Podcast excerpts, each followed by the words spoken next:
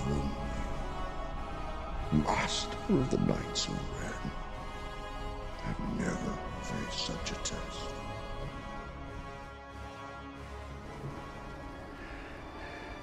So who talks first? You talk first? I talk first?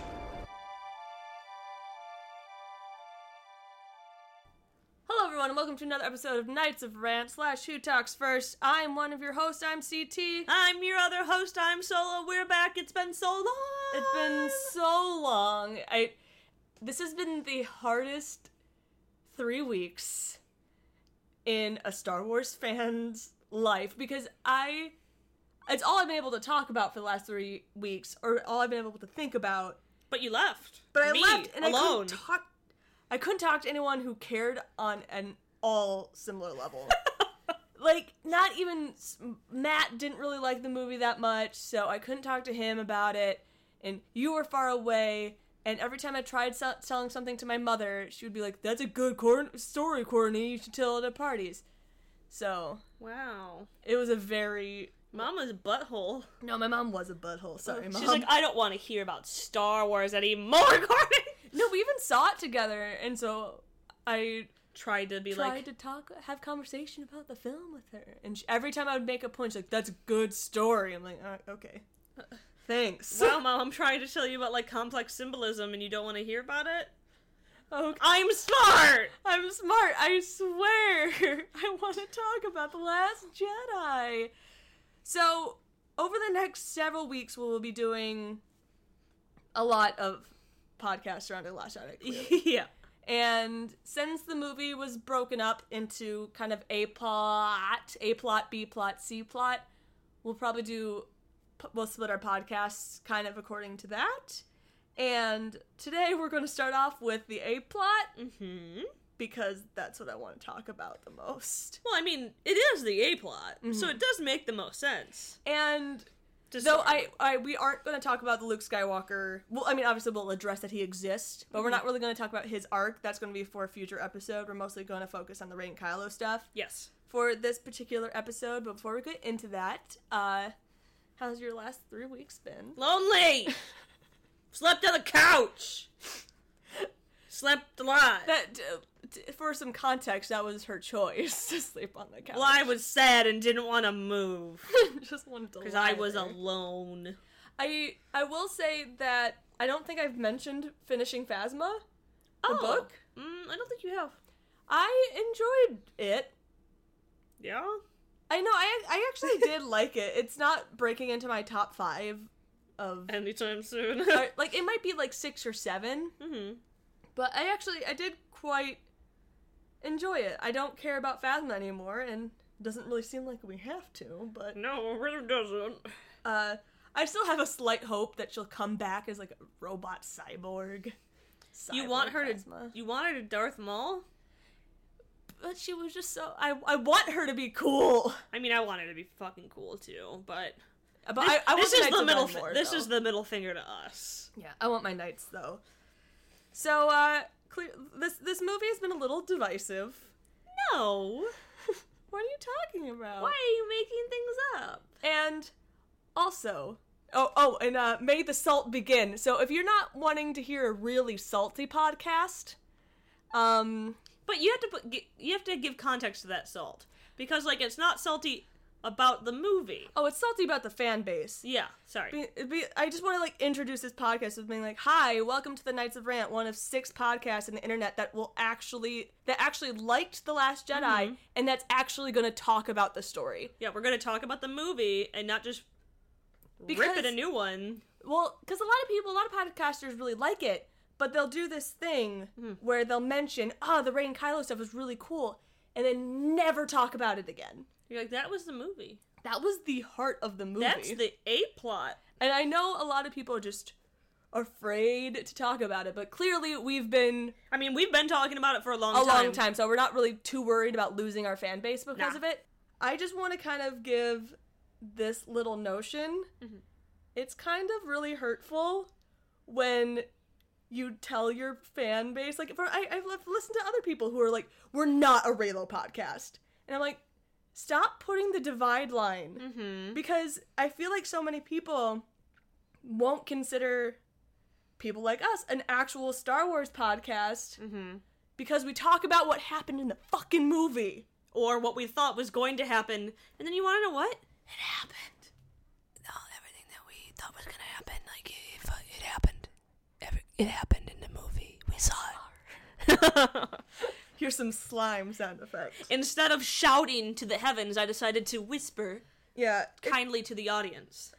but I don't like that there's But we there's Star Wars podcasts and then the Raylo podcast, Mhm. which like I, I I know the Raylo the other Raylo podcasts.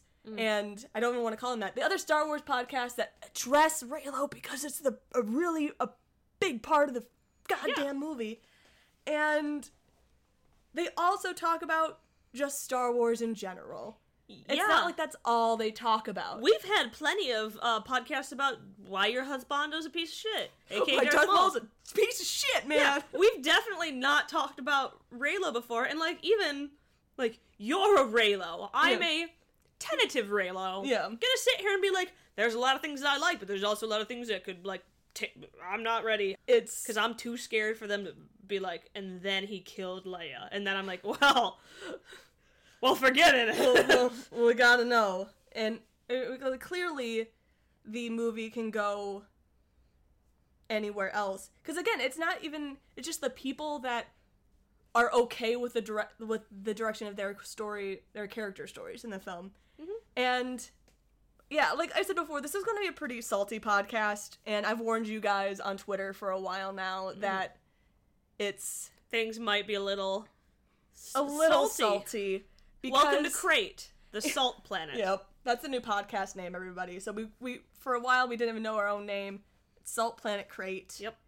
Because, I mean, if you've been if you if you were part of the Raylo train from TFA and you kind of saw the the hintings of the dynamic in that movie, Mm-hmm. you've been we've been through shit for two years Yeah. and absolute shit where everyone kind of was like oh it's a either people being It's like it's a fangirl fantasy. fangirl fantasy which is Which really disrespectful Super disrespectful, and also, not only girls shipped them. yep shout out to my Raylo boys man Shout out to our awesome like my listeners who would favorite people. constantly be Yeah. like, I also would like to maybe see them kiss, and I'm a male. USA Today wants to see them boned so that's that's all that's I- important yeah, and who knows USA Today's gender? Don't assume it.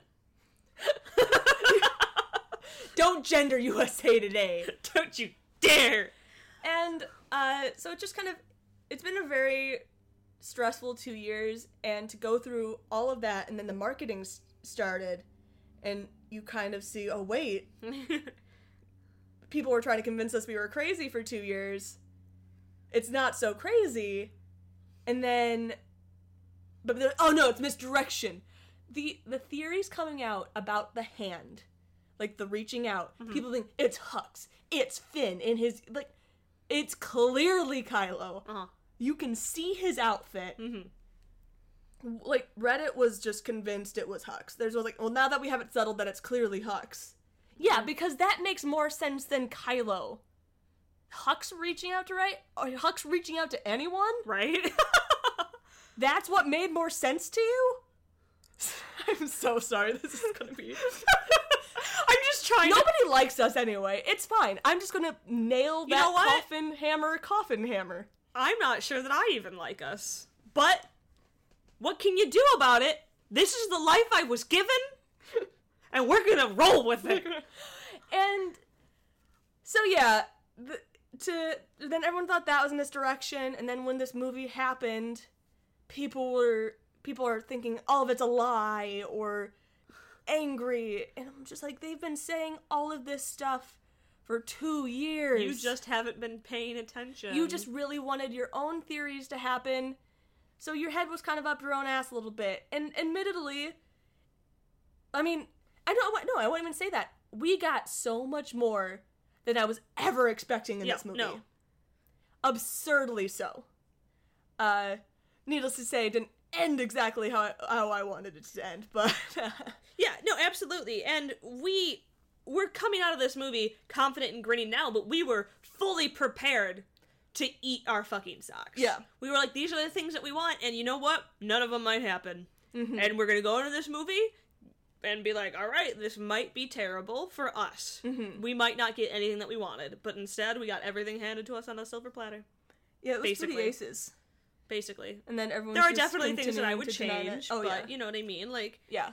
the overall message of the movie was The- basically what I wanted it to be. Oh yeah, the message was absolutely perfect. Mm-hmm. My qualms with it, which will come out and probably, uh, I mean, I have like one that I know that I'll mention here, Mhm. but they're very small and they've gone away significantly since my first viewing. Mhm. Because, yeah, my my issues with Luke have down like they were never they never hindered my opinion of the Last Jedi, Mhm.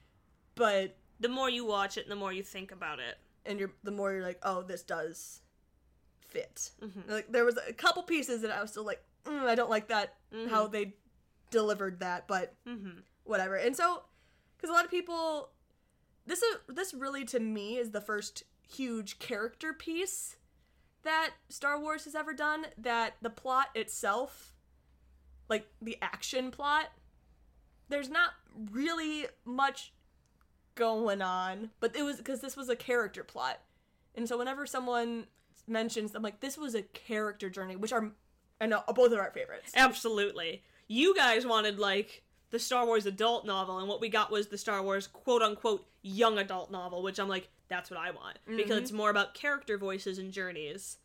So yeah, like maybe there weren't as many flashy space battles, but the battles that we got were fucking sweet. You mhm. can't tell me that Crait wasn't beautiful, and you can't tell me that that throne room scene was not the fucking most badass thing you ever seen. It. I mean, that's everyone's. Not. I don't want to say everyone's, but mm. a lot of people's, probably a majority of the fan base's favorite scene is the Praetorian Guard scene. The throne room is just so fucking good. Oh, I mean, we'll yeah, we'll get there. we'll get there. And I've kind of talked about this a little bit before, and I think the main like dividing line between Star Wars fans are people who read everything literally Mm-hmm. and the people who read everything metaphorically. Absolutely. So, for me, I I personally approach everything a little more metaphorically, Yes. and I I personally think that's how uh, be fantasy and fairy ta- fairy tales are supposed to be like lessons like that Mhm. that they're not supposed to be literal. One to one literal to real life. yeah. And i mean in star wars kind of they always don't really handle these situations like they don't process death. In star wars the saddest anyone ever was about was, was about someone dying. I mean you can go go anakin and padme where he shouts no and luke's a little bummed out about obi-wan even though leia's entire planet just exploded. Yeah. but they don't treat death very literally. They push they treat it more like a Like a plot point. yeah like a developer. And that's mm-hmm. i mean disney movies do this. That's why mm-hmm. disney parents are always dead. It's because these are adolescent like growing up stories coming of age stories. Mm-hmm. And they're a lot easier to do if you don't have Your parents there to help you, along. yeah exactly it's hard to tell a coming of age story when your parents are right there Mm-hmm. which is why disney princesses always have their family their parents are always dead Yeah. which is something Or you're Jasmine and your dad just a dummy. just a dummy. Because what I found really interesting is so we start off like with TFA, and that's really like the childhood journey where you kind of have this hero worship of like the adult figures in your life, and you kind of think the the grown ups they know everything because they're adults and. Han Solo was great. Luke Skywalker, he's this myth and he's amazing. And everyone has this kind of naive point of view in the world. Obviously, Kylo has these like really toddler esque tantrums. Mm-hmm. It, it's it's very much kind of like a group of kids playing pretend in their backyard. It's one of those movies where, like, I don't want to compare it to Boss Baby. but it's like a school, like a bunch of kids like in the schoolyard, and they're all playing pretend, and this is what happens, you know, mm-hmm. like metaphorically. This is what they're acting out. This is a very easy metaphor to follow. Yeah. And Kyle's like, no, I want to play the game this way. And they're like, no, we want to play on this wings. Kyle's like, no one wants to play the same game as me. I'm Why? upset. I'm cranky. I want to play sword fight. But like the Last Jedi, on the other hand, is we get into like the adolescence part of it, where you start questioning authority and the that you know the adults aren't always right just because they're adults. And not only that, like they actively disappoint you. hmm You think that they have all the answers. They they either don't Yeah. or they refuse to. Adam Driver has like this really interesting quote, and it wasn't even about Star Wars, but just coming to the age where you realize your parents are just people, Mhm. that your parents don't have all the answers because they're just people, and Mhm. ha- what a like mind blow like like a mind blowing, almost sad, depressing time that is. Everything will work out because my parents are almost these or adult figures. Yeah, because they'll life. always have the answer, and anytime I have a question, I can just And then you get to the point where they give you the wrong advice, or they're Or they, they- can't they don't do the help right thing you. for you. Yeah. They don't know how to help you, and that's like a really you're like sad. you're like oh, I'm kind of. It's not that I'm alone, but I'm kind of alone. yep, How am I gonna figure this out if they can't help me? I have to yeah. do this on my like, own. oh, they're just people. They're Mm-hmm. They're just as capable as as I am. They might have more life experience, but that doesn't mean they're always right. Mhm. So you have this questioning of authority, the separation from your family, growing up past them, Mhm. kind of discovering who you are, uh, and then sexual awakening is definitely part of that. Nah, puberty never happens. Puberty never happens, uh, according to The internet. the internet. Just so you know. but I, I, that's that's such a big thing that I've, a lot of people I just are afraid to talk about, and I won't say a lot of people. News sources definitely talk about it. Mhm. Shout out to the three people, and I know you know who you are if you ever listen to this, who are going to talk about it, because it's such an interesting aspect of the film, and there's definitely sexual undertones. There's so many people who are like, no, I'm like you have never watched a, and these movies are hard to find. You've never watched a fantasy movie from the female point of view. Yeah. Because you can watch a romance film and you just clearly know because it's you go into knowing the genre that the, this romance is happening. And when you go into a fantasy, it's a little more in like weaved throughout the story. Yeah, it's not so overt because it's not. It's not like, hey, this It's is not a rom. This is Yeah. not a romance or a rom com. Yeah. This is a fantasy. Fantasy, yes, fucking love it. I like And like It's also, I don't know. Let's just let's just pull out something out of, out of my my tush here. I don't. Have you ever heard of the, the franchise uh, Dragon Age? It's a high fantasy, and you know what that game's got a lot of sex. it's got a lot of sex. The Witcher also Mhm. is a high fantasy, but like that's from a male perspective. But Dragon Age, got lots lots But of sex, and it's just rarely- woven in it. do we see do we see movies like this told from a coming of age girl? Yeah, from the from a girl being like the main character. Yeah. So it's I feel like that's why it's being missed a lot from people of all genders because they're not used to seeing it. Well, also because they have this weird purity complex with Oh, Rey. Yeah, I like, no, she's not. Fe- she's not feeling sexual anything, and you're like, why? She's an adult woman. hmm She's an adult. She can. Yeah, that There's nothing weird about that. yeah, I've heard that from a lot of people. They're like, "Oh, she's too pure for that." I'm like, "That's such a dangerous way to look at women." Yeah. And also, It's okay, but you remember like Leia and Padme? They definitely had sex because they definitely had children. so, uh, I mean, that's definitely a thing about American culture too. Mhm. We're like where they kind of violence. hell yeah, sex. this like purity hmm and We can't talk about sex and and sexuality. we can't talk about it. But we can t- we can watch people be beheaded. That's fine. yeah. And Welcome to America. in the heart of this movie and the interest and the intrigue of this movie, I feel like is just being ignored because They're kind of exploring all of these different forms of love. I mean, metaphorically, it is all there. But and you can tell by a lot of the imagery. It's not so much literally, Mhm. but as we mentioned before, metaphorically. I mean, we start out the film with Kylo, and he's being eh, berated by Mm-hmm. Snoke, For his dumb mask. and it's Snoke. Literally, it's kind of remind. Uh, if you guys don't know, my homeboy Count Dooku. I love this. I love when villains tell you exactly what they're doing, Mhm. and the person they're talking to just not getting the point or ignoring it or being like, you know, you're lying. Mm-hmm. So like when Dooku is talking to Obi Wan, he's just like, hey, just so you know, a Sith Lord has taken over your government. Mm-hmm. And one's like, I don't believe you. When that's exactly what happened. In this case, it's a little more vague, but Snoke's talking to Kylo, and he's just like, you wonder why I keep Hux around, Mm-hmm. but you see, weakness when properly manipulated is a pop is a is a powerful tool, Yeah. and that's just hands down what he's doing to Kylo. Yeah.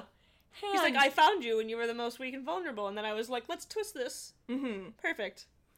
And so, like, this was one of the things that was updated on the databank. Mm-hmm. And so he was, uh, yeah, Snoke called him out as being weak and sentimental, and then Kylo led a d- uh, mission to destroy Leia Organa's Resistance flag- flagship, but found himself unable to fire on his mother. He was also confused by an increasingly strong con- Force connection with Rey, who had sought out Luke Skywalker to train her in the uh, in the ways of the Force, and they could see each other across light years. This mysterious connection grew stronger and would shape their destinies, platonically. Purely, platonically, from a totally Platonic aspect. plat- only platonic, Pure- nothing else there. Neither of those characters have sexual drives. yeah. And Duh. So Like most and I like. I like that this happens right away. Mhm. And we'll talk about this later because I have a few questions for you because Mm-hmm. I wonder how you read it because we we haven't been able to really talk in three weeks, No, not at all. and so I have certain things that I want to ask you and If be like how you read how how you read these scenes Mhm. because so Kylo at a certain point it's like I've given everything I have to you.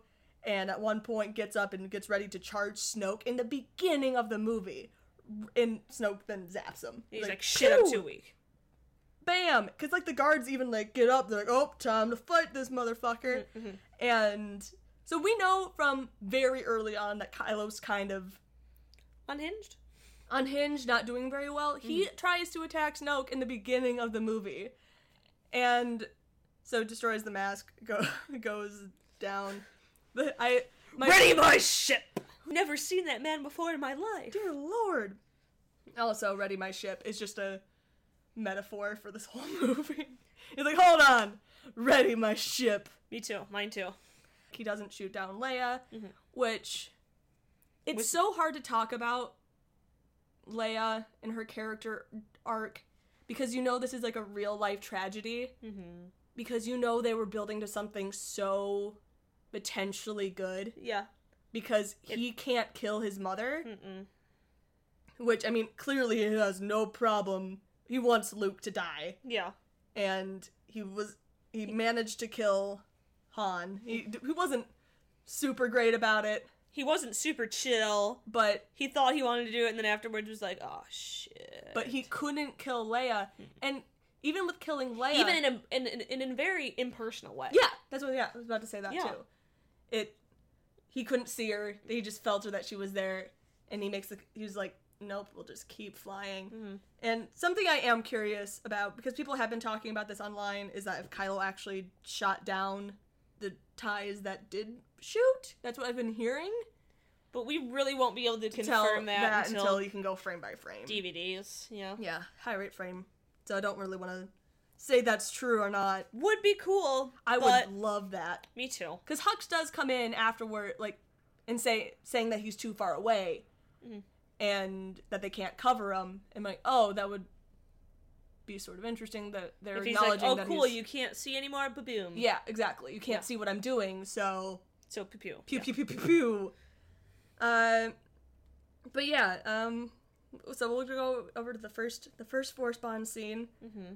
Which oh so like kylo in the beginning looks sick af Yeah, he does. he looks like he's dying mm-hmm. and i really think there's something to be said that during like the force bond scenes he looks like progressively healthier Mm-hmm. like he does look better and the first scene is literally him getting his like scars healed Mm-hmm. you can go with a metaphor about no, that No, there's no metaphor there. no metaphor You're reaching. and directors think about this stuff No. directors and writers they Mm-mm. think about this stuff. Coincidence. all just a coincidence Total coincidence. I've never heard of a single author putting double meanings behind anything. like when the first force bond happens like their voices are all really echoey to each other, and you're seeing this from you see all the force bond scenes from Rey's point of view, Mhm. and which is why I think the last force bond scene, which is from Kylo's point of view, is Mm-hmm. so important to the narrative because a lot of people think Kylo was manipulating Rey, which no part of the movie, no part of any interview has ever implied that. Yeah, no. Ever. But if you were questioning that or were you supposed to, that last Force Bond scene is absolutely a guarantee that he's very sad and actually felt something there. And actually fe- uh, and physically reacts when it happens. Yeah. First first bond scene. See it. And then Cut to us holding each other. So, because he immediately starts, he does the Jedi mind trick, um, in that scene, or tries to. Like, there's there's so many things in this movie to try to tell you without obviously telling you Uh-huh. that Kylo cannot Manipulator. man- manipulate her or use the Force on her. Yeah. In this, either in this state or at all because she's strong. Mm-hmm. Because he's like, ah, I tried this before and it didn't work. He's He's, like, he's literally he's like, oh, bring Luke, Skywalker," and then he's like, ah, I don't know why I'm and trying he, this. And he works his jaw and he's like, what the fuck am I? Then he's like a puppy. He's like, "How's this working? Can you can you see my surroundings? Because I, I I see I can see only see you. You know, I I'm not gonna hide my fangirl. He looks so cute when he just says he's like just I you." can't. I can only see you. It's but like You. they and it's the way he keeps his lips puckered after you. He's like, you know, mm, mm. you're like, wow, those are some big p- party lips, boy. Don't look at me. and Rey just goes at him with a gun and like, shut the fuck up. another just uh innuendo with uh Luke was like, "What are you doing?" And she's like, "Oh, my blaster went off. This will clean my blaster." Woo! Like, oh, not even subtle, Rian Johnson. Wow, that's a. all that's just. That, I never even thought about that one. That one's funny. Oh yeah, yeah. I was know. just uh polishing my saber. Just polishing. Kyle, what are you doing? Polishing my saber. You're you're what? Uh, so like the second the second scene is with the the rain. This is a scene. Mm-hmm. Ky- and also Kylo just generally he's always kind of been weirdly s- sensual. Not like Yeah. his character in himself is very sensual. Because he's he's raw emotions. Mhm. His his nerves and his emotions are so visible and and raw. That's what like that's what makes a person so appealing and so sensual. And that's what like again, Kylo's not a Sith, but he does draw on the power of the dark side, which is about feeling. hmm It's about feeling a lot of things, and like sexual energy is one of them because that's what's so forbidden for Jedi. So guess who embraces it? Uh, Like if, if the light side says don't do it, the dark side says hell yeah, feel that shit. Because have you ever, if you've ever met Kylo at the Disney parks, let me tell you. Oh my god. because he gets so close, like the way he like walks and stuff. I And mean, it's very accurate to how he is and looms. It's Yeah, a no. very sensual kind and the of deep presence. like even just because the voice modulator that he has, it's like so like and Adam's voice even without it, it is just like super pudding puddingy. I feel my like animalistic Yeah. sensibilities being like, oh, oh boy. I'm like, oh, I didn't like Mickey Mouse. I didn't know that this would affect me, but you're tall, looming over me, and your voice is kind of guttural and deep, and it. Oh, I feel it like the all the way down to my you to- talk, all the way down to my toes, and I was like, oh, I didn't. Oh, sh- Jesus. because when he like turns around and he's just like, "Why is the force connecting us?" Ah, you have like the same look, the like Those eyes. those eyes, the same eyes you had in the forest. It's it's so So you've been thinking about it a lot, huh, Yeah. Kylo? it, you have and like when you called me a monster it's like you are a mon the, the line that gets me is the uh you so you know everything he says something like you know everything you know about me ah you do that ah you do Mhm.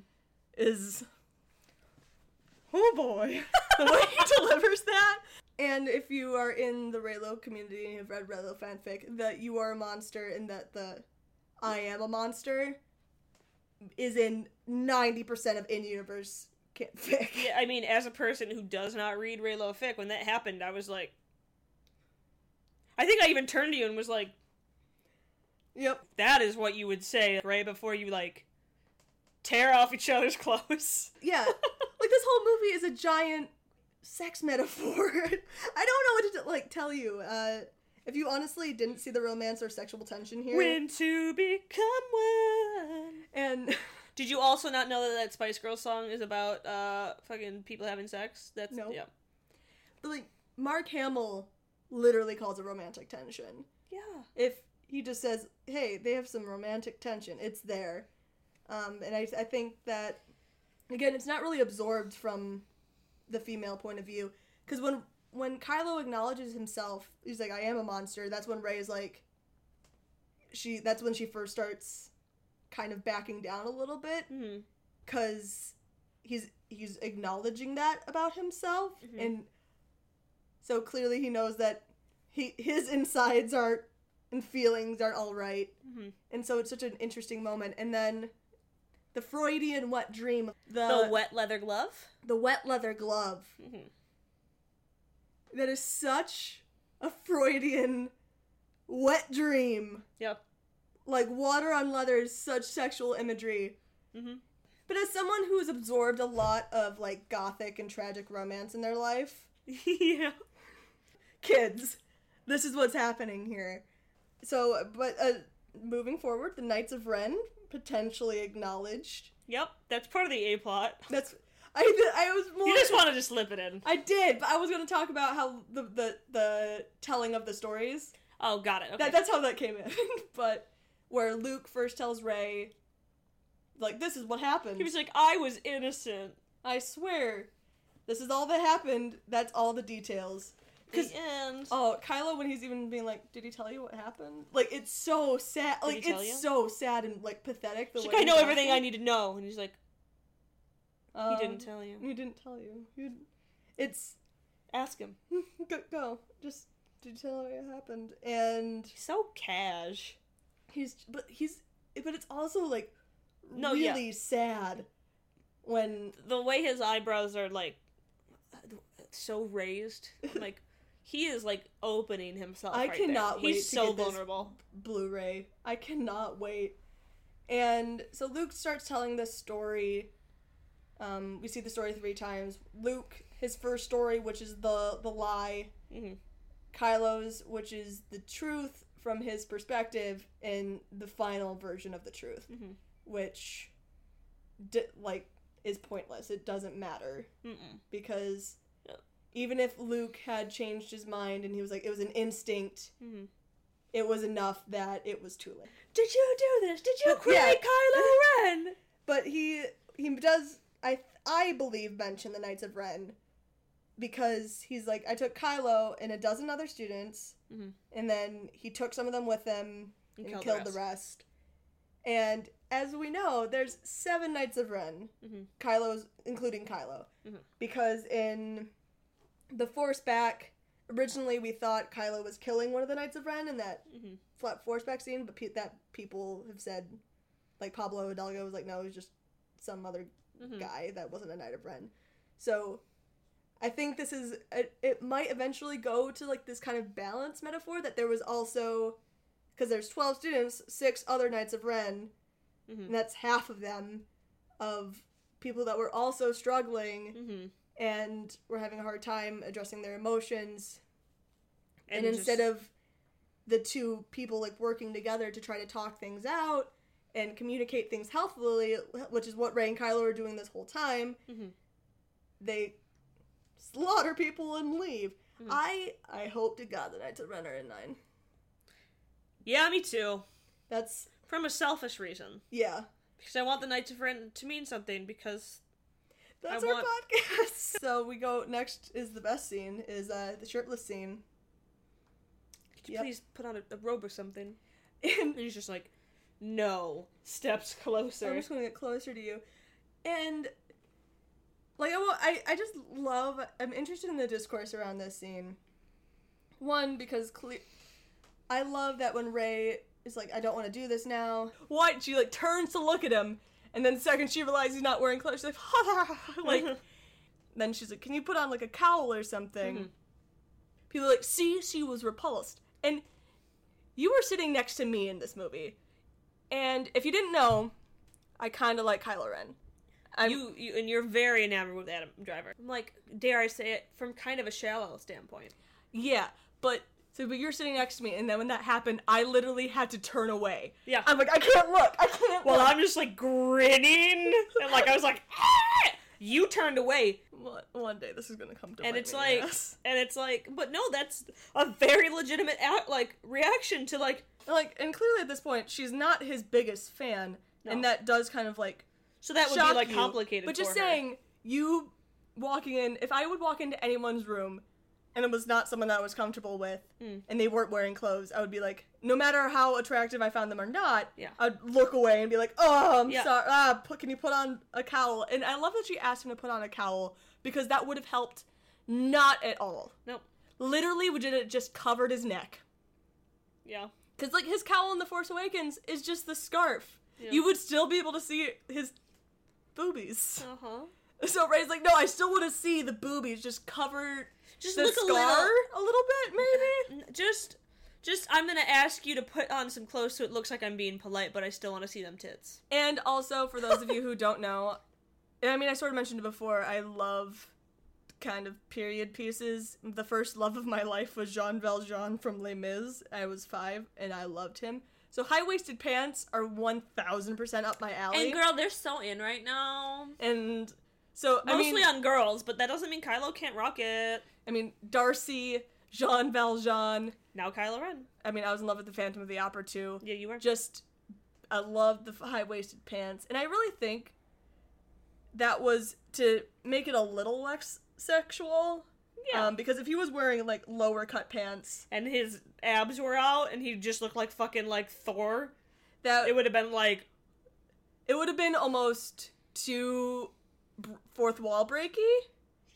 But it would have been so It would've been so good. good. But it, but it would have but it would have been so like and i'm saying you're saying that i'm looking too far into it dear lord, and again, I also think there was a point to it of only showcasing the scars that Rey gave him. Yeah, it- it- because it covers the blaster the blaster wound, and so you only see the shoulder wound and the the face one the facial scar.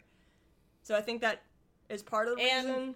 Yeah yeah shoulder There's the shoulder yeah, and the scar. yeah So i you- i love You it. only ever see that, and I think that was kind of. the 'Cause I think that's one of the first things I, I said too. I think I like mumbled it to myself, and I was like, "Oh, there's her wounds. Mm, yep. Those are the wounds that she Yeah. she gave him." And so she has to like come face to face with the damage that she's done To him, him. and also his rack and titties. Yeah, because it's kind of it's, it's an interesting scene in that way where she's yelling at him of how he's hurt her, like you how'd you kill your father? Like why'd you like I cared for Han? Like how could you do that? Mhm.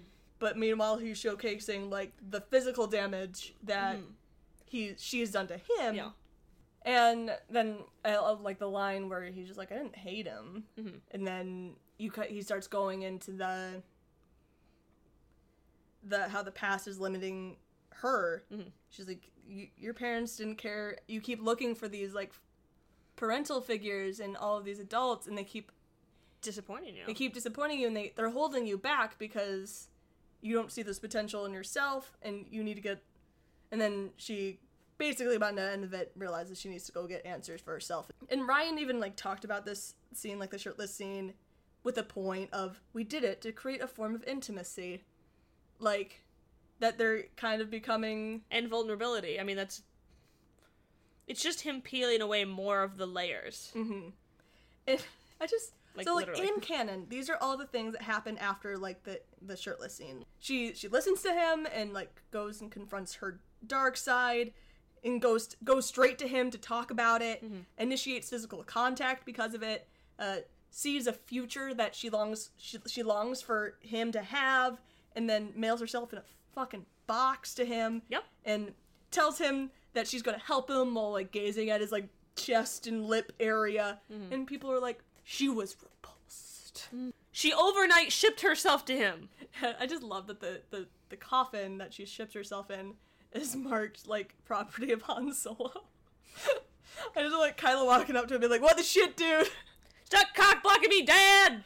Dad's like, no, I look, I'm helping. and then like rian we did it to create a form of intimacy it's it just really frustrating to Still be told that we're reading too far into it. when we were right last time. I mean, there's no guarantee that we're also right this time. I have very little doubt about it, though. I, I know. believe that we are 100% spot on with what Rian Oh, yeah, exactly. Yeah, do I know if JJ is going to follow through with them? No. Um, so yeah, now the, the next scene is good old Smut Hut, Mm-hmm. which was a rumored scene for a long time. I think about a year and a half. We've known about this scene. Like we, this scene came out while, while they were filming the Mm, movie, and Was it just that they knew that they were going to be in a hut together and that's it? no, the the thing that leaked was that Rey and Kylo are having a conversation that Luke doesn't like, and so Luke explodes the hut. Mm. So, Rey fan base jumped on it Mhm. and was like, "Smut Hut, it's happening, man." Yeah.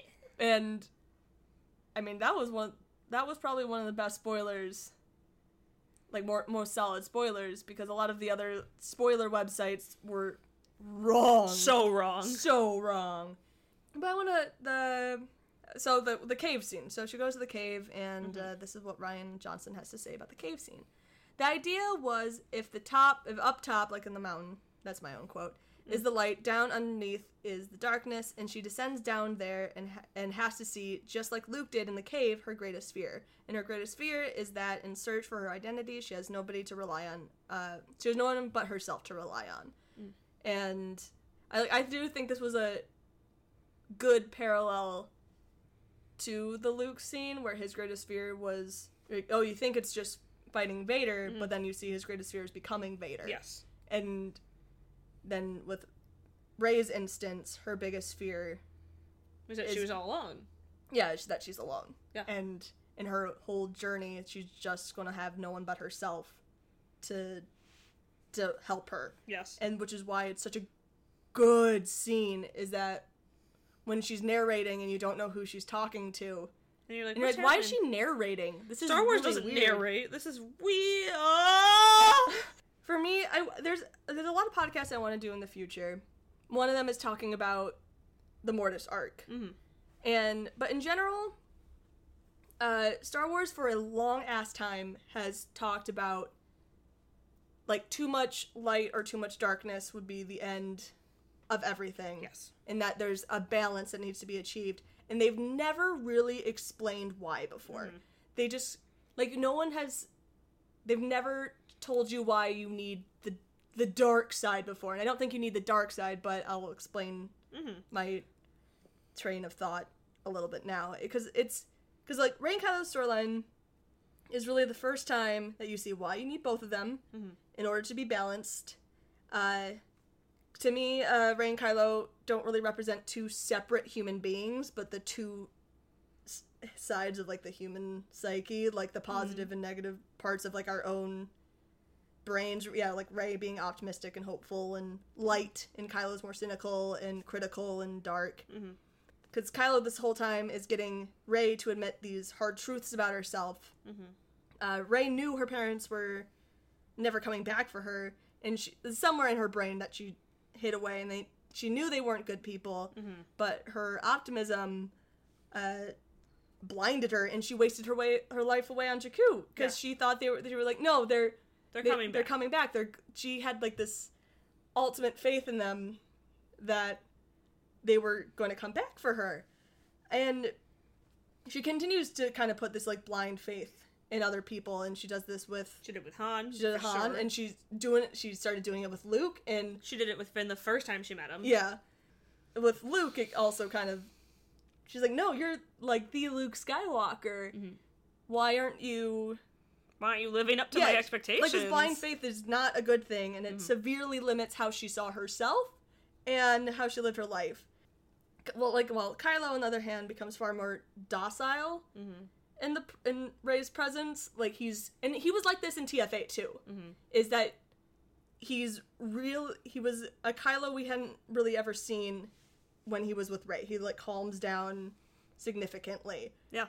kind of like watching the difference between when Finn has the lightsaber Mm. and he's like that thing's mine I'm gonna kick your ass and but when Rey has gets a lightsaber he's kind of like stunned And then he's like, and he's like oh my god he's like, you need a teacher. yeah let me like this is And in the, the, the even the interrogation scene with Rey compared to Poe. So yeah, Kylo becomes a lot more docile and because you need you need hope and it's kind of like why people go to religion in times of need because sometimes you just need to to believe that there's something bigger and hopeful that will make things okay. And it's why Yeah. religion is so comforting to a lot of people.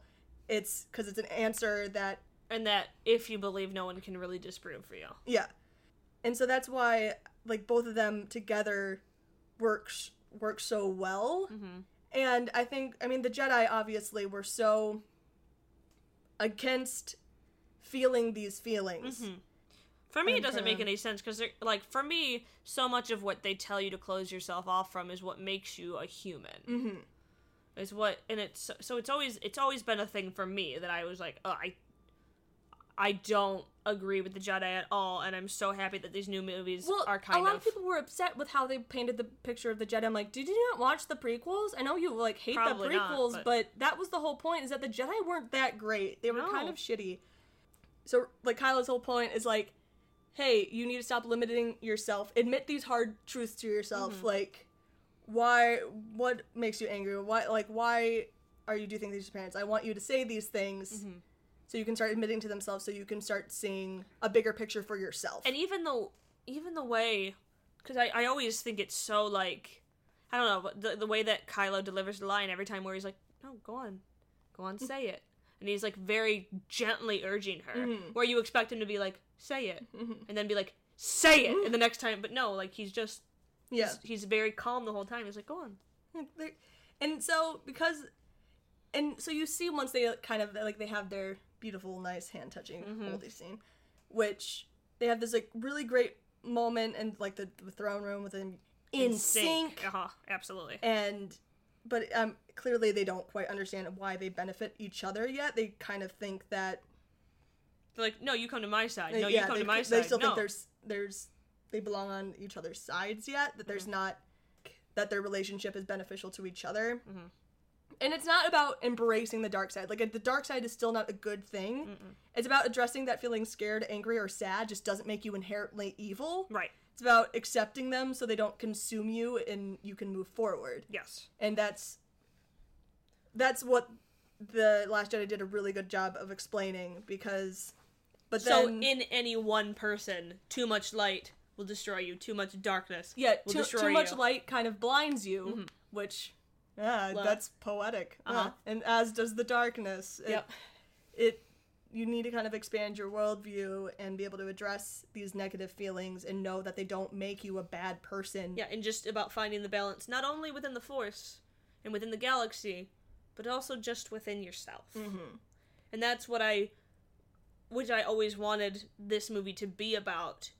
And they are definitely hinting at it because I don't think that like super pushed it. Mm-hmm. But if that does not continue in the next movie, I'll be furious. yeah like kylo's this person that really only sees the like the negative and everything the bad and why everything needs to start over in order to achieve like a good galaxy and like yeah there, you know, there's bad decisions in the jedi there's bad decisions in the republic and the rebels clearly weren't making the best decisions this movie What do you mean? Uh, Nobody made any mistakes on the but rebels. he just like can't see the good and worth saving anything Yeah. and Ray is like this other side like which is more of a good thing but it's not always a good thing because it limited how limited how she saw herself. She mm-hmm. couldn't see herself as this hero character. Mm. She first thinks luke's going to be this hero character and she even says no like She's even like, okay, then Ben's the when hero. she but daddy i loved him like i mm-hmm. love him mm-hmm. and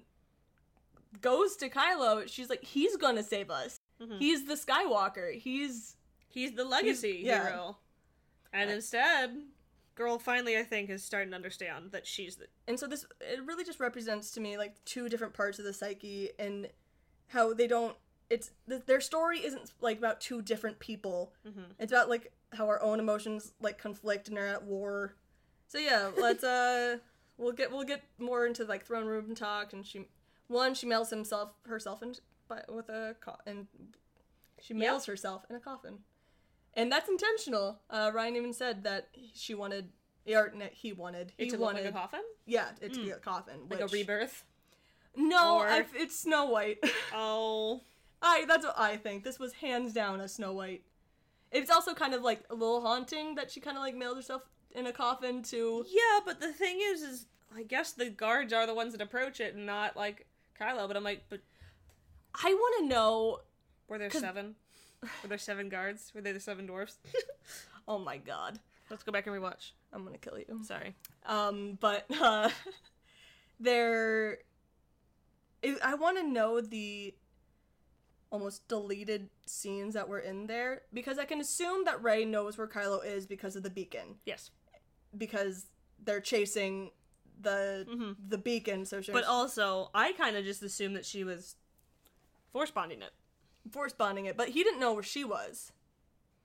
I guess it's true. Yeah. And but who or maybe he did and then but didn't really care that much. Who knows? Oh, cuz yeah, this is uh the the first question that I have for you. Yes. Do you think Kylo knew what he was going to do or do you think he acted on a whim? You mean with like killing Snoke? Yes. I think I don't think Kylo had a solid plan. Mhm. I think he was like, okay, we're gonna go in here and something's gonna happen. We're gonna see, because I feel like so much of Kylo had to wait to see how Rey reacted, Mhm. and then when he saw that like she was ready to fight, and that she was, because he already knows how strong she is. When she was ready to fight, he was like, "This is my moment. I've been waiting for this. I haven't been strong enough to do this alone." Personally. Cuz I I I kind of I don't think he, was like, and then this will happen, and then this will happen, and this will happen. But I do think I think he was personally he hmm. was like i'm snoke's gonna fucking die. I just touched hands with a girl. The world is my oyster. And snoke stopped me from doing this before? I held hands. I touched her fingertips, and they were so soft. we're so soft. I'm gonna kill this Doesn't make any sense because she's from a desert, and I'm the one constantly wearing gloves. I do but- kind of flip back and forth. I do think he sort of had a plan. The visual dictionary kind of insinuated that, but like I do. I think he it's had. hard because I think he had an idea. I think he knew what he wanted to Mhm. happen, but then was like, "But we gotta see." because they bring up the like one Kylo's super spacey. Mhm. The sec- like Rey gets there, and they've been conversing really well up until that point. But when Well, he's he's good at texting. he's but good at texting, when they get in person, he's like a different person. yeah, and and he's so much. I think because he has to be in the Kylo headspace Mm-hmm. going into Snoke, he can't be Ben because he's kind of been Ben when he's talking to her. Yeah. he's been like literally they've been showing him vulnerable by like he no longer has the glove on, he doesn't have the mask on anymore, he doesn't have a shirt on. He's exposing these layers of himself. Yeah, uh, So him taking off that glove. oh yeah, and also just like the altar symbolism with the hand touching scene of them like t- like touching hands over a fire it and then when luke like comes between them it's such like a chapel speak now or like, forever hold your peace. And Luke's like me. that's me it's such altar symbolism Mm-hmm. i oh man i think people are real real trying not to see any romantic tension there. Yeah, I think so. they're real str- they're they're just like no i just didn't watch la, the movie. it's fine. So because like when like rey arrives and it's but it's interesting that ship's huge and he like immediately knows that she's there. Mhm. and so finn and rose go on this huge journey to try to get on this ship. And because they're like oh they'll never let us through they'll just shoot us down. Mhm. Like immediately meanwhile rey is like yeah he, he won't shoot me down He's like, we "Nah, just touched hands. we just touched hands, and I told him like, baby, I'm coming. The, You DTF down to fight. Snoke. Oh, nice. I like it. And, uh, the wink, the "You're not alone, neither are you" thing. It's it's so it's such a heartbreaking, tragic story, and I love it so much. Beautiful. Cause so they go through the elevator, and Snow, eh, not Snow, uh, Kylo's kind of being weird, and obviously Kylo can't tell Rey what he's doing because Snow can go through their minds l- so, Mm-hmm. So easily, easily, yeah.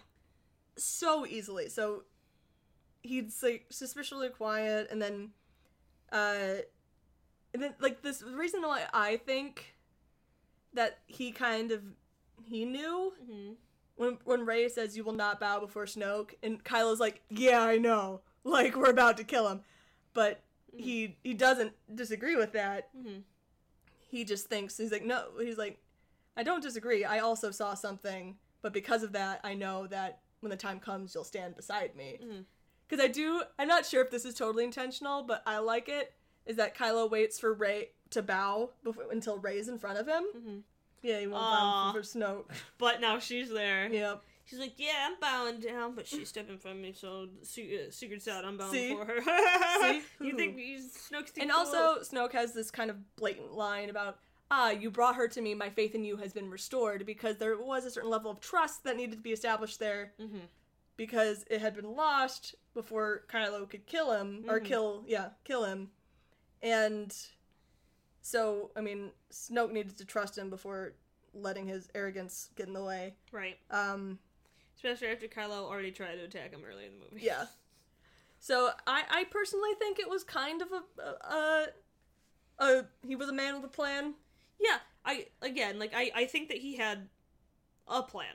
I Mhm. don't think he- again that he had like a totally thought out one, but he was like, I'm going in there and shit's gonna go down. Because yeah, and, these are the things I need to, the like- point where he tried to charge him in the beginning of Uh. the movie, and so Kylo clearly knows he can't do this by himself. He's like, no, I need I need somebody else, hmm and I know that Rey's super fucking powerful. And in a certain uh, sexual imagery, that finger twist and like the that thing. I wish Oh, this was a visual podcast sometimes. Oh boy, that, That- was a yeah. but Just thinking about that now, though, I'm like, mm.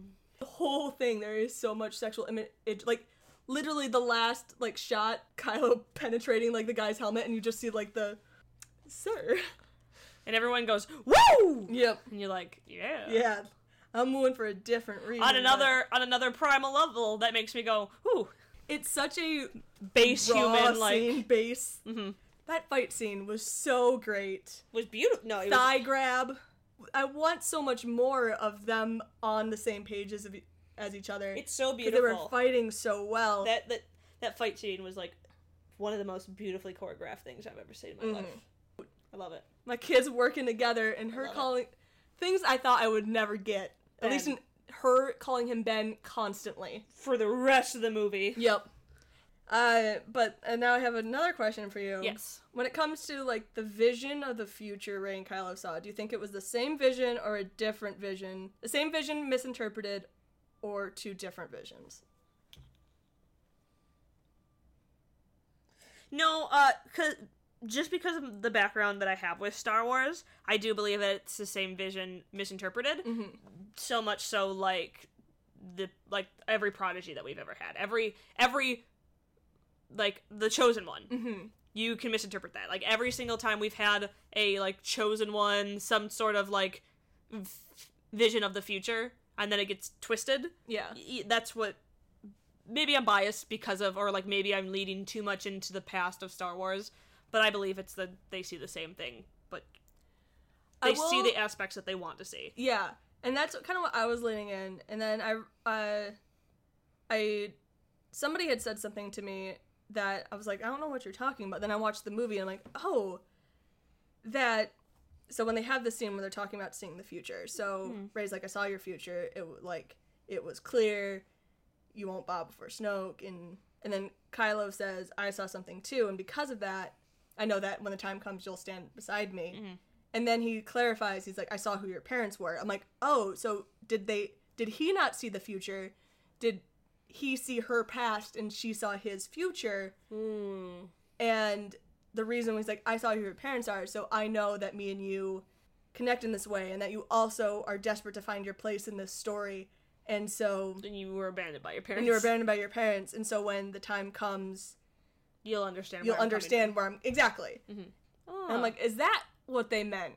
Because that's what someone like said to me once. I'm like, no, that's. And then I watched it. I'm like, oh, or is that what they meant? Hmm. I don't know. gotta rewatch seven more times I I'm at four. I want to see it eight times. in theaters. Yes, I do. That's a lot of fucking money. I I got free movie passes. It's fine.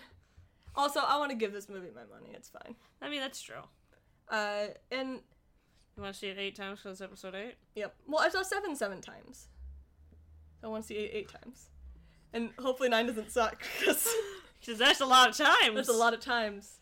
Who, who knows about nine? But and uh, we will talk. Uh, we've talked about a little bit before, but there are people who think that Kylo was manipulating Rey or lying to Rey the whole time. I. This is not true. No, I don't. I don't see that at all. It's like Snoke literally has a line saying when. Well, first of all, no, another question for Uh-huh. you. Do you think Snoke actually created the Force bond? No, That's it's been established before. it. This is such a weird retcon, because I I don't want to sound hypocritical mm-hmm. because I think I'm that- so am angry at people that don't believe what has is being said to them on the film, mm-hmm. but the "Don't be afraid, I feel it too" line is such an establishment that they have this they feel this weird connection with each other, and this is before Snoke even really knows Rey exists. This this bond to me would happened because of them in the Force Awakens. And it does make sense that he would try to claim that it wasn't real, it wasn't between them, it was his fault, it was his doing to try to break the attachment with them because he probably knows that Kylo has this attachment with Rey. And so if he says it wasn't real and uh, she just kind of thought she could s- save you because she saw your weakness and you like you were too weak. I, the line is uh I like I knew he was too weak to hide his weakness from you. If mm-hmm. literally what Snoke says, So the way that I interpret what he's saying, because I don't believe that he created this bond, because mm. I that bond has been there. I do, I can see that he poured energy into it. If that makes sense, like maybe could the voice, amped it. yeah, Yeah. basically that he saw that there was something already there and was like, neither of them are strong enough for them to be able to see each other this far away without like a little bit of juice. And so maybe he was facilitating that bond. Mm-hmm. And uh, because he's such a powerful force user. Because I do, I do think the, like the end scene where they can see each other one more time is supposed to be like the realization for both of them that it maybe was something different than what Snoke said. Mhm. But I, I don't know that because I don't want to sound like a hypocrite, like I said, of the people who don't believe what's on screen. So this is the way that I see it. Before, these two had dial-up internet. and then Snoke upgraded them to, To high speed. Yeah. To high speed. And that's not going to go away just because he died. He already paid for it. so like he's already like but that's like the, the way that I kind of see it. metaphor in the But, whole like, podcast. you know what I no, mean? I agree. so like it's still there and it's not going to go away besides the fact that Rey Mm-hmm. closed herself off to it. Yeah. And I also like on the the note of the quote unquote manipulation, I think Snoke's the only one pulling strings here. Yes. If cuz if Kylo was manipulating Rey, Snoke would have fucking said it. He would have told Rey. Mm-hmm. He wouldn't have been like, "Oh, Ah, you saw his weakness and you felt bad for him." He would have been like, "He was tricking you." he was lying. because he want he wants to cut that separation. That's what he. That's why he says is like, oh, the bond was me. You thought it was something special and unique. No, it was me. Uh-huh. And, uh, so if if there that plot line of him manipulating her was actually supposed to be there, this is the time where it would be revealed. Mm-hmm. And it's never revealed in the movie. It's never addressed. Rey never questions it. Kylo mm-hmm. never does anything to really make you suspect that he's manipulating her. Mm-hmm. it would almost be if they did pull that, it would I feel like at that point it would have been cheating the narrative Yeah, a little bit where I'm like, "Oh, there was no hints of that at all that I feel then, kind yeah, of the- betrayed." Yeah, that the story becomes so empty. Yeah.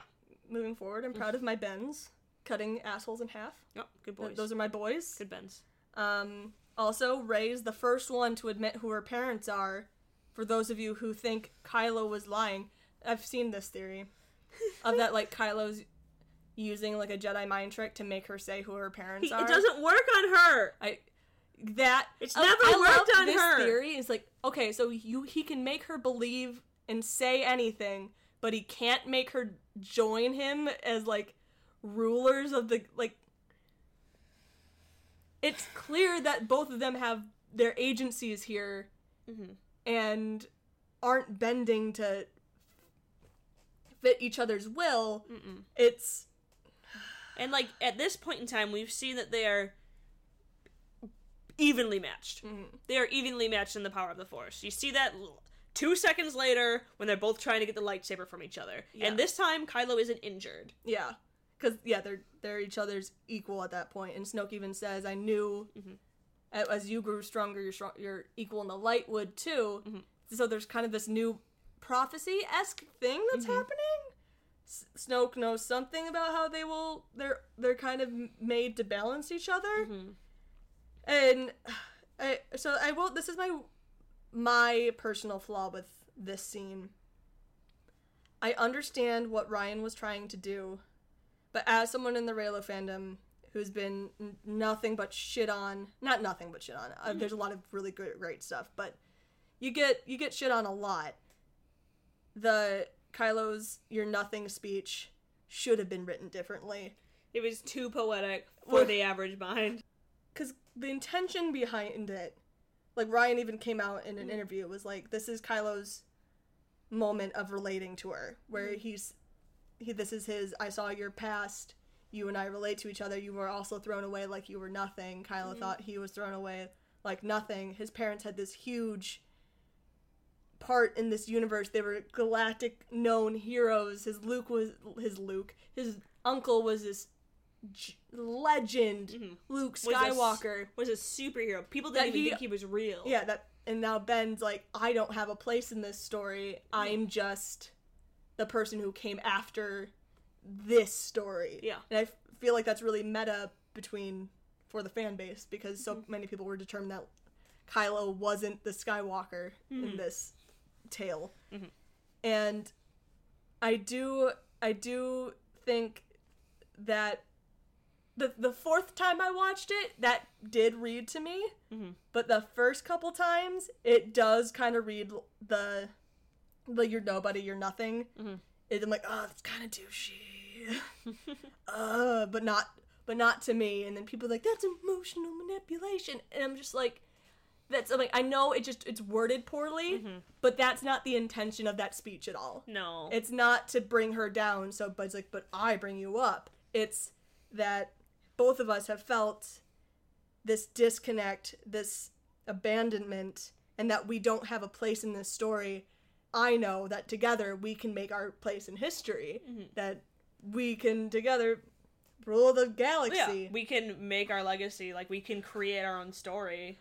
so it's it's really I, I feel like it was just worded a little bit wrong because people especially the people who are just desperate to see it as fake and manipulation the whole time Yeah. really glued on to that scene and even i admit i'm like "Ugh, god that was that was worded a little bit wrong and rian even came out being like ah guys it's That's not what it is. it's not what it is. He's just he also feels a very even though they come from very two different reasons why they feel abandonment and loneliness and why they don't have a place in the story.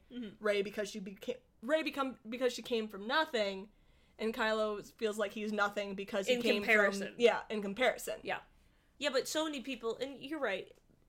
I can see how that can be misconstrued, especially because so many people think that Kylo thinks he's hot shit. Mm-hmm. And I'm like, no, Kylo's the most insecure character in this whole movie, you guys. He literally wore a mask for the entire first movie because he was so insecure about himself and his Yeah. standing. And But I and you uh, you also learn in this movie that he he's the only one making himself wear that mask. Ky- Uh, Snoke's like, take that garbage off your face. You're a, ch- a You child in a mask think you you kind of think Snoke forces him to wear it. to be the new Vader, Yeah. but no. But Kylo has is the one that makes him wear it, and then he just obviously is humiliated and embarrassed that he got called out for his silly mask. Mm. For his RP, For for his RP, OC, my OC. my OC Kylo Ren. And I'm I'm a big fan steal. of maybe it's probably unintentional, but I love the storytelling of Kylo saying, "I will let nothing stand in our way" in the first movie to calling to saying the "you're nothing" line to Mm-hmm. Rey. I'm a big fan of that, and I like the the Kylo was like, "Oh, he was telling the truth from a certain point of Of view." Wink. There you go. He learned that from his namesake. The part that is interesting Mm. because Rey, she did technically make the right choice, but you do really see where Kylo's coming from because Rey still doesn't see herself as an important part of this in the end. She because Kylo's there to be like, you could be a huge part of this. You could like rule this galaxy and she's like no and they kind of it's an interesting uh, take on i mean a lot of government stuff that it kind of feels like none of the good people are willing to take power Yeah, absolutely. and Because it's such a big responsibility. yeah and Yeah. no one so it it kind kind of falls to the shitty. it ca- falls to the shitty people cough america definitely understand sometimes the mindset of just wanting to start over yeah, of the hard reset, absolutely. because it, sometimes it seems like everything's just too corrupt and there's that doesn't mean kill No, everybody. no, it right. doesn't. No, but like hence a metaphor yeah, no, absolutely. But for Rey to be like, no, what you want is still wrong. yeah would have been technically more of the responsible thing to because she left knowing Kylo yeah, had all no, this power She should have. but it's it that's why it's such like an interesting It's question so interesting that she doesn't she even let him live. Like live and she let him take power and she let him do it by himself and Mm-hmm. She didn't try to sabotage the ship. She didn't do anything. She just she just left. and that's another scene that like that missing scene of her Mm-hmm. well Standing over him, at least contemplating, doing something. something Something. They could have done a really cool scene where she brings up like the saber or like Kylo's saber because the other saber's destroyed, Mm-hmm. and she just d- doesn't. I mean, he's unconscious. Like a kind of an, an interesting parallel to Luke, but Where she, she, doesn't holds it and then she but, thinks and she's like, no. but she doesn't light it, and then puts the saber down next to him and leaves because she just knows that there's like more of a story here that it's not Mhm. that this it's not quite done yet, but they have this thing with rulers and and there's good rulers in Star Wars. Yeah, I mean, absolutely. we have Princess Leia and Queen Amidala, so there's good royalty and good quote rulers. Mm-hmm. But like you need good people taking those roles. Yeah, I, well, I'm that's why I'm so glad for to not talk about a plot, but like Finn. Mhm.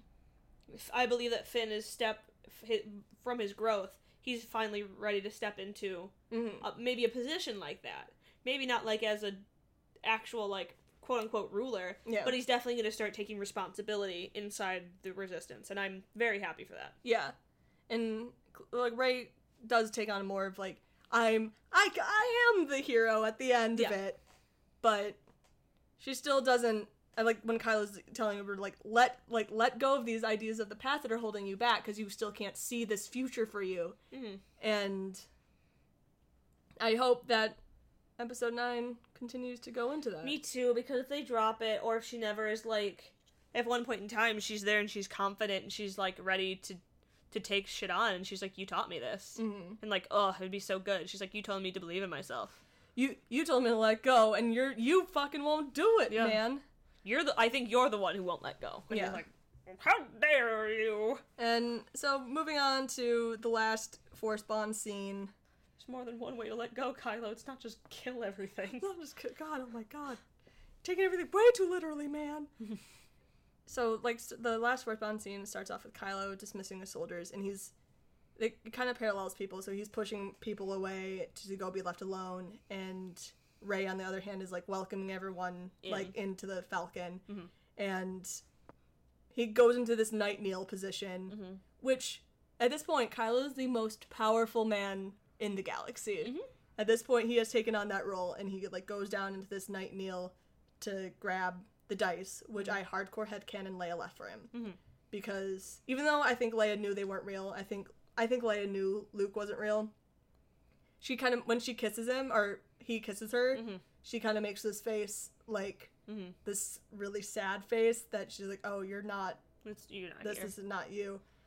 And so I, I just think Leia left the dice behind to be like, "Kylo, come find us and do this." And so he's in this like night nail. And at this point, probably both Kylo and Rey thought the bond was done. Yeah. Because Snoke's dead. And so when it comes back, it's the like the way they like first look at each other is it's so heartbreaking. Mhm. And my like and this again is to me because this is the first time we see the force bond from Kylo's perspective.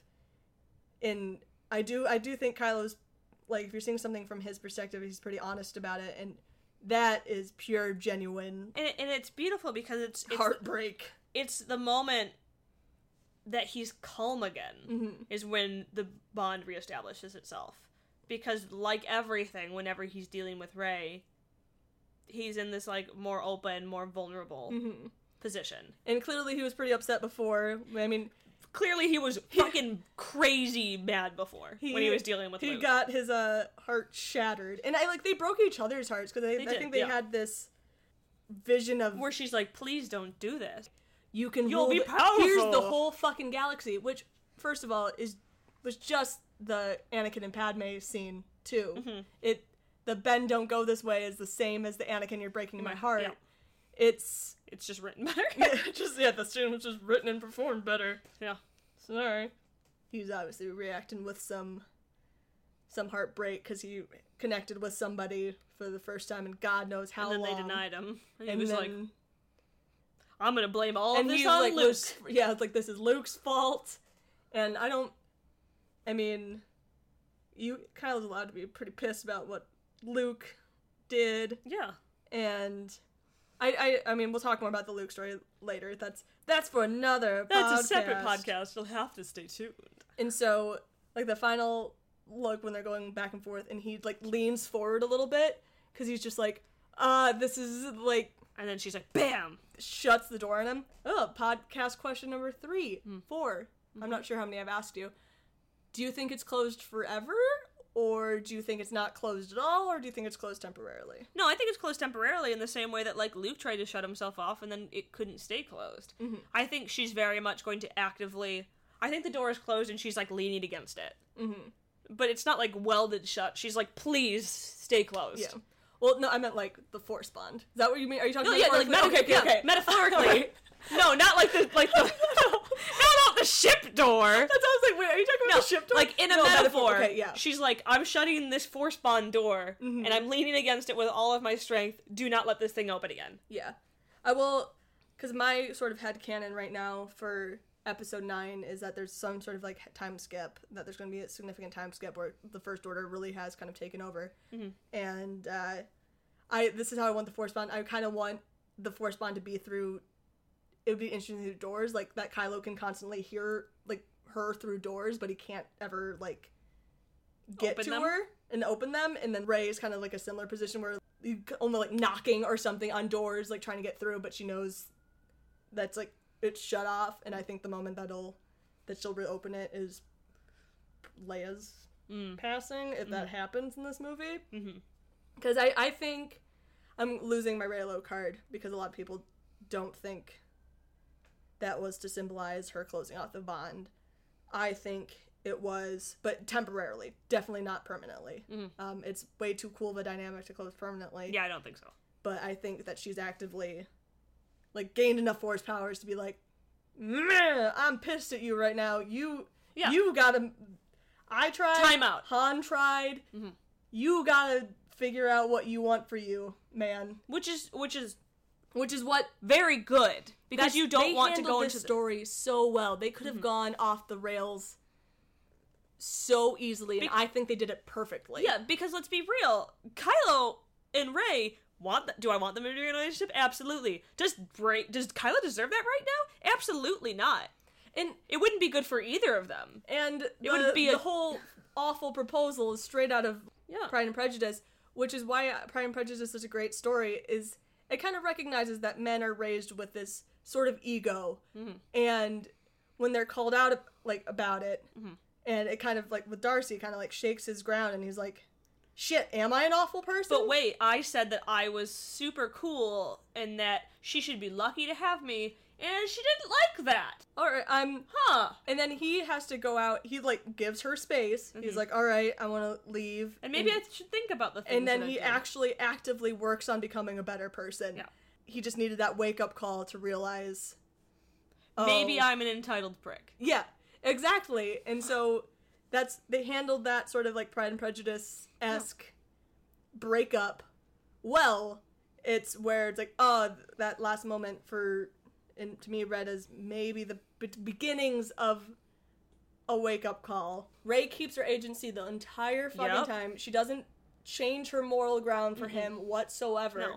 And like that's again, that's why they handled it so well. But so many But you can people- still see that they really connected with each other. Mm, but so many people think that like because we ship it, we want them to immediately kiss exactly where they are right now. They just want it to be like, oh, and then they and then they start making out. Like, no, no, no, no, no. I want these characters to grow as as like a, real people. And they've just and right now with Last Jedi they've put down this really great foundation for it Mm-hmm. that you know they feel this connection and it's And if they want anything to become of it, they have to look within themselves. Yeah. Kylo needs to decide things for himself Mm-hmm. because his whole life has been basically trying being to live up controlled by Snoke, and, and trying to live up to these expectations that he felt he had to live up to. so he really needs to take a long look in the mirror Mhm. and uh, figure out what that means.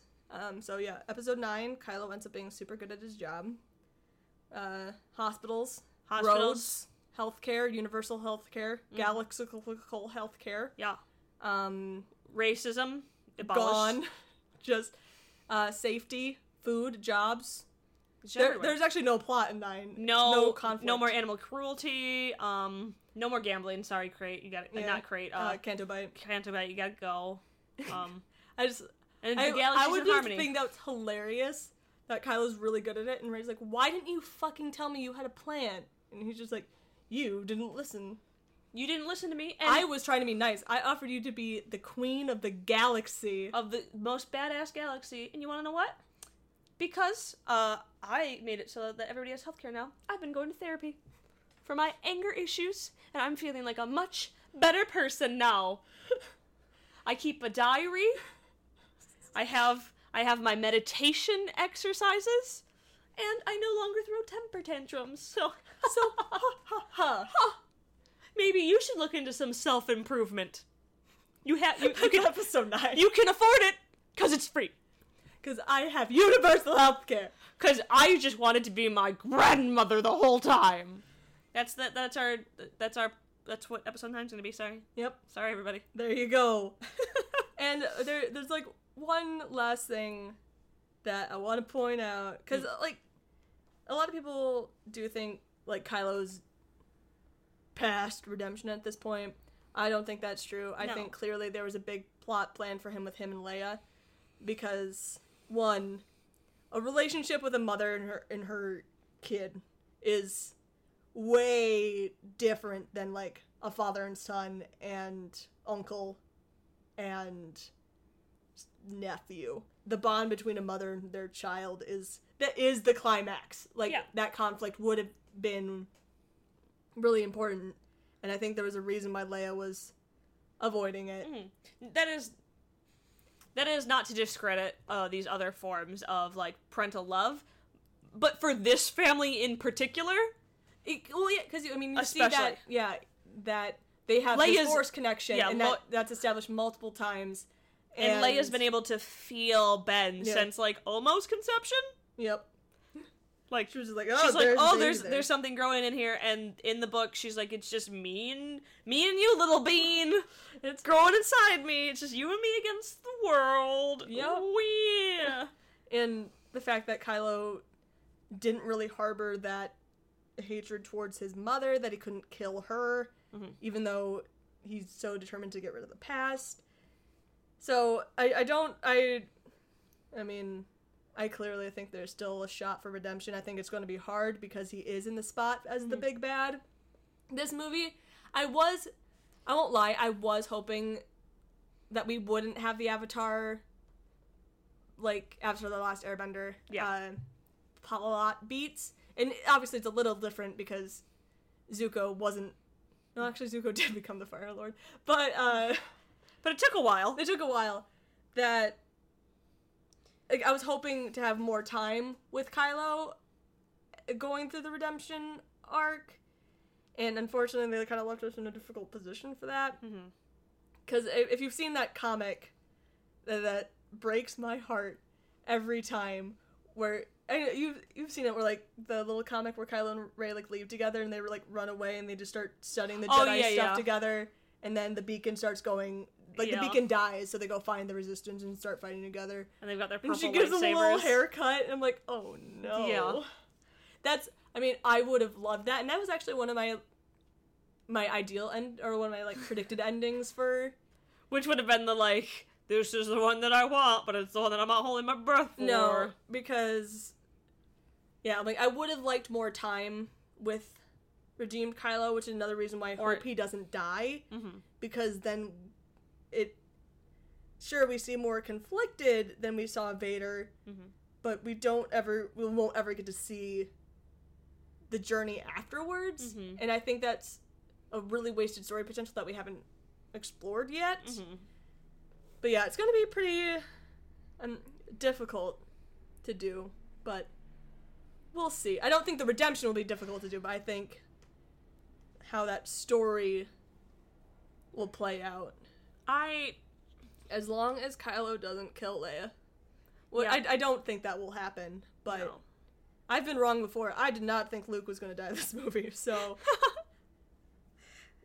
but that's for another podcast. yeah, I, I'm I'm still just like so much of me is when I think about episode nine, I just kind of because episode eight is still so fresh that my brain just like turns into white noise, and I'm like, I can't even begin to even think about what I want for nine yet. yeah. I mean, I know what I want, but like how realistically it could happen. yeah. I need, I definitely still just need more time to process and watch the DVD a few times, and you know what I mean Yeah, exactly. speculate and for who knows one interview to drop that I'll, I'll be like there now I have everything that I want you know what I mean Mm-hmm.